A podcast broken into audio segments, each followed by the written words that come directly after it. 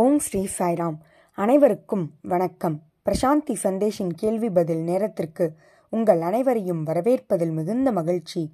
உங்களுடைய நிலைத்த ஆதரவுக்கும் நன்றி. ஒவ்வொரு வாரமும் பக்தர்கள் பலர் தங்கள் மனதில் எழும் கேள்விகளை கேட்கின்றனர். அதற்கான பதிலாக சாய் இலக்கியத்தை ஆதாரமாக கொண்டு பதில்கள் கொடுக்கப்பட்டு வருகிறது. அந்த வகையில் இந்த வாரம் நாம் பார்க்க இருக்கும் கேள்வி இருநூற்றி இருபத்தி ஏழாவது கேள்வி. இந்த பக்தருடைய கேள்வி என்னவெனில் ஹவு டு சி ஆத்மா. ஆத்மாவினை எவ்வாறு பார்ப்பது என்று இந்த பக்தரானவர் கேட்டிருக்கிறார். பகவான் ஒவ்வொரு முறையும் ஆத்மாவினை பற்றி தன்னுடைய சொற்பொழிவுகளில் கூறியிருக்கிறார். ஆகவே இந்நேரம் சரியான நேரம் நாமும் ஆத்மாவினை பற்றி தெரிந்து கொள்ள வேண்டும். சென்ற வார பகுதியில் ஆத்மா என்றால் என்ன என்பதனை பற்றி விவரமாக பார்த்தோம். இப்பொழுது இந்த பக்தர் கேட்டிருக்கும் கேள்வி எவ்வாறு ஆத்மாவினை பார்ப்பது என்பதுதான். எதற்காக நாம் அதனை பார்க்க வேண்டும்? இப்படிப்பட்ட நிரந்தரம் இல்லாத உலகத்தில் எதற்காக நாம் ஆத்மாவினை பார்க்க வேண்டும்? இதுவே ஒருவருடைய கேள்வியாக எழுகிறது. எதற்காக ஆத்மாவினை பார்க்க வேண்டும்? அறிவியல் அறிஞர்கள் என்ன கூறுவார்கள் என்றால் ஆத்மாவை வைத்து ஒன்றும் செய்ய இயலாது என்று கூறுவார்கள். அவர்களால் புரிந்து கொள்ள இயலாத ஒன்றுதான் ஆத்மாவாகும். இந்த உலக வாழ்வில் உழன்று கொண்டிருப்பவர்களுக்கு ஆத்மாவினை பற்றிய சத்தியத்தை அறிந்து கொள்ள இயலாது. சரி நம்மை நாமே சில கேள்விகளை கேட்போம். இந்த உலக வாழ்க்கையில் நாம் திருப்தி அடைந்திருக்கிறோமா? நாம் மகிழ்ச்சியாக இருக்கிறோமா? திருப்திகரமாக இந்த வாழ்வானது நமக்கு அமைந்திருக்கிறதா? நம்முடைய எல்லா பிரச்சனைகளுக்கும் தீர்வுகள் இருக்கிறதா? பிறப்பே ஒரு பிரச்சனையாக சிலருக்கு இருக்கிறது. மேலும் வாழ்க்கையே பிரச்சனைகளாக நிறைந்திருக்கிறது. இறப்பு அதைவிட மிக பெரிய பிரச்சனையாக இருக்கிறது.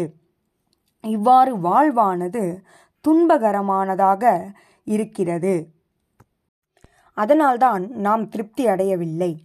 மேலும் அழியக்கூடிய இந்த உலகத்தில் நாம் எதை சாதித்தாலும் மிஞ்சுவது வலியும் வேதனையுமே.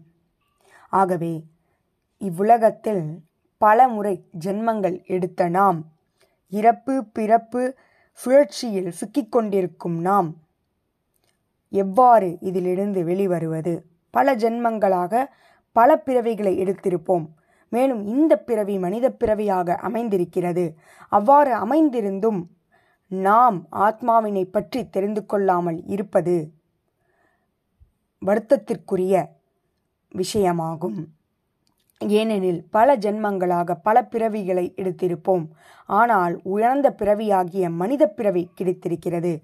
மனித பிறவியால் மட்டுமே நமக்கு அடுத்த ஜென்மம் கிடையாது. மேலும் இறப்பு பிறப்பு சுழற்சியிலிருந்து நாம் விடுபடலாம். அப்படிப்பட்ட வாய்ப்பினை ஒருவர் விடலாகாது. ஆகவே ஒவ்வொருவரும் தன்னைத்தானே யார் என்று அறிந்து கொள்ள வேண்டும்.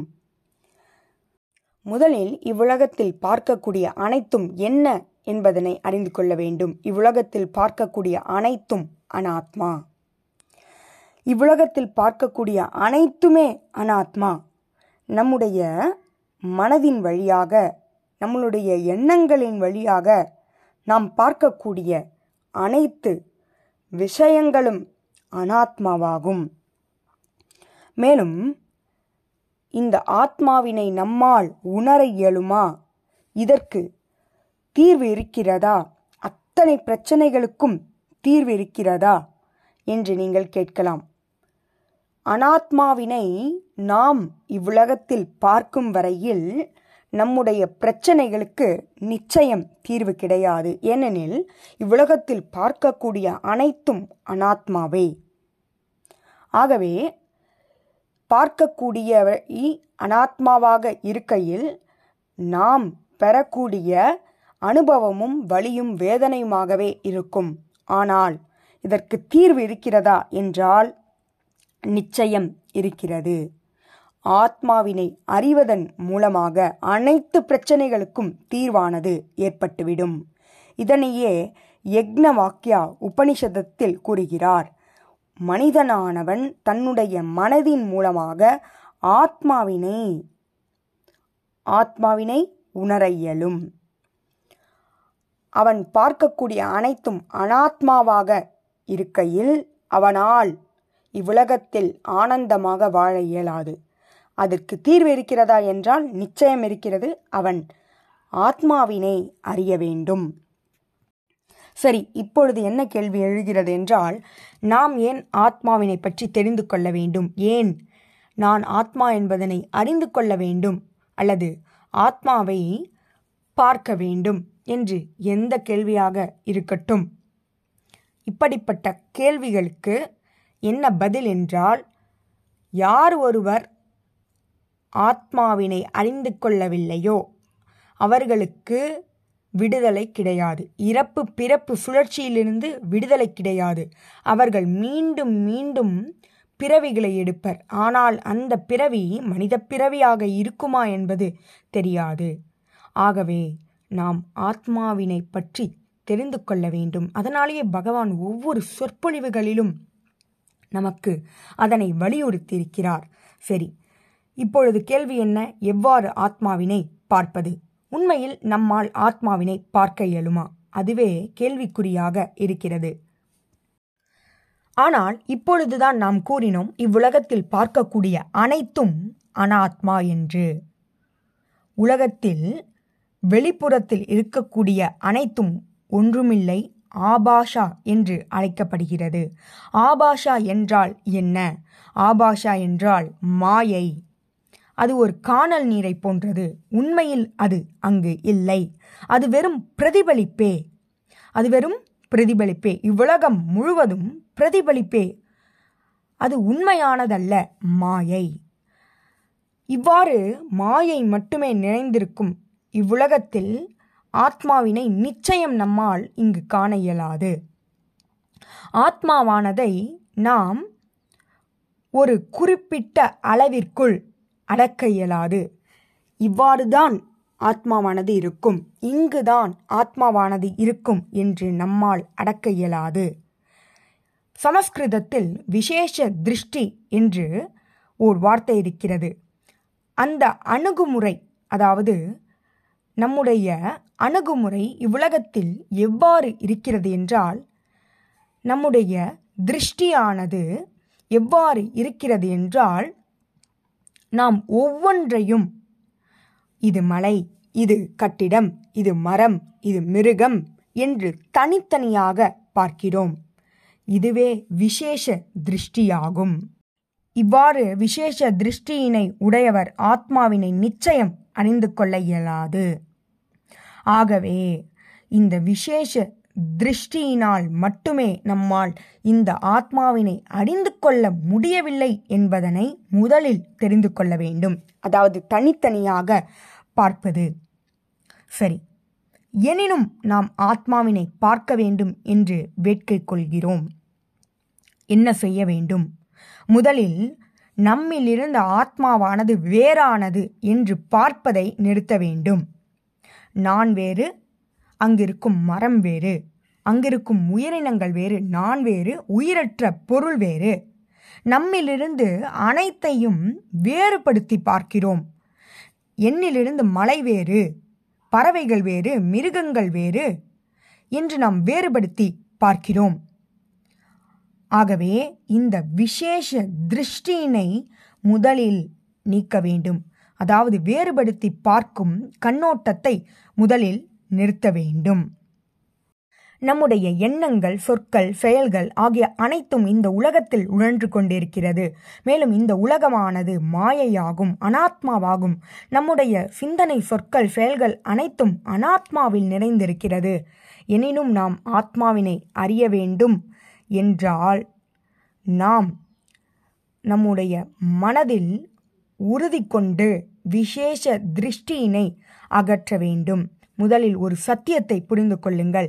இவ்வுலகத்தில் என்ன நிறைந்திருக்கிறது என்றால் ஒரு மனிதரை ஒரு பெயர் கொண்டு ரூபம் கொண்டு அறிகிறோம். அதேபோல் ஒரு மரம் இருக்கிறது என்றால் அந்த உருவத்தை கொண்டு அது மரம் என்று அறிகிறோம். இவ்வாறு நாம் உருவத்தோடு பார்க்கக்கூடிய ஒவ்வொன்றும் அழியக்கூடியது. எதற்கு உருவம் இருந்தாலும் சரி நாமம் இருந்தாலும் சரி அது அழியக்கூடியது. மிருத்தம் இறப்பு. இந்த இறப்பு என்பது என்ன? இந்த இறப்பு என்பது மாற்றம். மாற்றமானது நிகழ்ந்து கொண்டே இருக்கிறது. அதுவே இறப்பு. குழந்தையானது வளர்ந்து யுவதியாக மாறுகிறது. பிறகு முதுமையை அடைகிறது. ஆகவே குழந்தை நிலையிலிருந்து யுவதியாக மாறும் பொழுது குழந்தை நிலை இறந்து விடுகிறது. யுவதியிலிருந்து முதுமையாகும் பொழுது இளமை நிலை இறந்து விடுகிறது. ஆகவே இந்த மாற்றமே இறப்பாகும். மேலும் மனிதனானவன் இறுதியில் இறப்பை அடைந்து விடுகிறான். வயதான பிறகு இறப்பை அடைந்து விடுகிறான். ஆகவே இதிலிருந்து நாம் புரிந்து கொள்ள வேண்டியது எதுவெல்லாம் மாற்றம் அடைகிறதோ அது நிச்சயம் இறுதியில் அழிந்துவிடும். ஒரு விஷயம் செல்லும் இன்னொரு விஷயம் வரும். ஒரு சிந்தனை செல்லும் ஒரு சிந்தனை வரும். ஒரு சிந்தனை இறக்கும் ஒரு சிந்தனை பிறக்கும். ஆகவே இவ்வுலகம் முழுவதும் மாறிக்கொண்டே இருக்கும். இதனையே சவம் என்று நீதி நூல்கள் கூறுகின்றன. இந்த சவத்தை தாண்டி அதன் பிறகு ஏதோ ஒன்று நிலைத்திருக்கிறது. அது என்ன? இவ்வுலகத்தில் உள்ள அனைத்தையும் நாம் பார்க்கிறோம். உள்ளுக்குள் இருந்து பார்க்கிறோம். இந்த உடலல்ல நாம் உடலுக்குள் இருந்து அனைத்தையும் அறிகிறோம். இந்த விழிப்புணர்வை ஒருவர் பெற வேண்டும். அதுவே ஞானமாகும். அந்த ஞானத்தை அடையும் பொழுதே ஒருவரால் நிச்சயம் ஆத்மாவினை அறிய இயலும். இந்த ஞானத்திற்கு இறப்பிருக்கிறதா? என்றால் இல்லை. இந்த ஞானமானது இறப்பற்றது மாற்றம் இல்லாதது.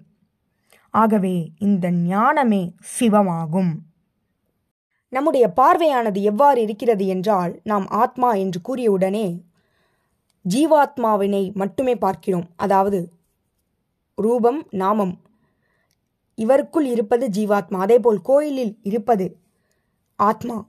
இவ்வாறு நம்முடைய பார்வையானது இருக்கிறது. ஆனால் நாமம் ரூபம் இவை அனைத்தும் ஒரு நாள் ஒரு நாள் அழிந்துவிடும். இதனை நினைவில் கொள்ள வேண்டும். ஆகவே ஆத்மாவானது எங்கே இருக்கிறது?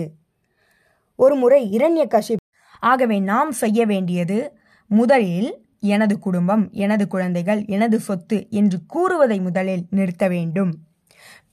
அடுத்தது மற்றவர்களிடமிருந்து நம்மை வேறுபடுத்தி பார்க்கக்கூடாது. இது அனாத்ம திருஷ்டியாகும். இதற்கு முற்றுப்புள்ளி வைக்க வேண்டும். இதற்கு முற்றுப்புள்ளி வைத்தாலே நம்மால் ஆத்மாவினை உணர இயலும். இருள் சென்றாலே ஒளியானது நிரம்பிவிடும். அதுபோலவே முதலில் நாம் விழித்திருக்கும் பொழுதும் உறங்கும் பொழுதும் ஆழ்ந்த உறக்கத்தில் இருக்கும் பொழுதும் இந்த அனாத்மாவானதே நினைக்கப்படுகிறது. அதாவது விழித்திருக்கும் பொழுது வியக்தாவாகவும் உறங்கும் பொழுது அவ்வியக்தாவாகவும் மேலும் ஆழ்ந்த உறக்கத்தில் இருக்கும் பொழுது வாசனைகளும் நிறைந்திருக்கின்றன. அனாத்மாவே நிறைந்திருக்கும் பொழுது நம்மால் ஆத்மாவினை உணர இயலாது. ஆகவே தான் ஆத்மாவினை நம்முடைய மனதின் மூலமாக பார்க்க வேண்டும். மனதின் மூலமாக விசேஷத்தை பார்க்காமல் ஒவ்வொன்றையும் தனித்தனியாக நான் எனது என்பதன் மூலமாக பார்க்காமல் இந்த சாமானிய திருஷ்டியின் மூலமாக பார்க்க வேண்டும். ஆகவே எங்கும் நிறைந்திருப்பது இறைவன் மட்டுமே என்று அறியும் பொழுது இந்த மனமானது வெறுமையடையும். அந்த வெறுமையில் மட்டுமே நான் யார் என்பதனை அறிந்து கொள்ள இயலும். அந்த வெறுமையில் மட்டும்தான் ஆத்மாவினை அறிந்து கொள்ள இயலும். சரி நீங்கள் கேட்கலாம். எவ்வாறு அதனை உணர்ந்து கொள்வது எப்படி இருக்கும் என்று. இனிப்புகள் இருக்கிறது அதனை பார்க்கிறீர்கள் அதனுடைய சுவையினை உங்களால் உணர்ந்து கொள்ள இயலுமா? முடியாது. அதனை வெறும் பார்வையால் உணர்ந்து கொள்ள இயலாது சுவையினை அறிந்து கொள்ள இயலாது. அதுபோலவே ஆத்மாவினை பார்ப்பது என்பது உணர்வது சுவையை அறிவது ஆத்ம தர்ஷனத்தை நீங்கள் பெற வேண்டுமென்றால் சாமானிய திருஷ்டியை கொள்ளுங்கள். இந்த உலகத்தில் எங்கும் நிறைந்திருப்பது ஆத்மா மட்டுமே. அதை அறியுங்கள். ஆத்ம தர்ஷனத்தை பெற விசேஷ திருஷ்டியினை விடுத்து சாமானிய திருஷ்டியினை கொள்ளுங்கள். நன்றி. இதுபோல பல கேள்விகளோடு உங்களை அடுத்த வாரம் சந்திக்கிறேன். ஜெய் சாய்ராம்.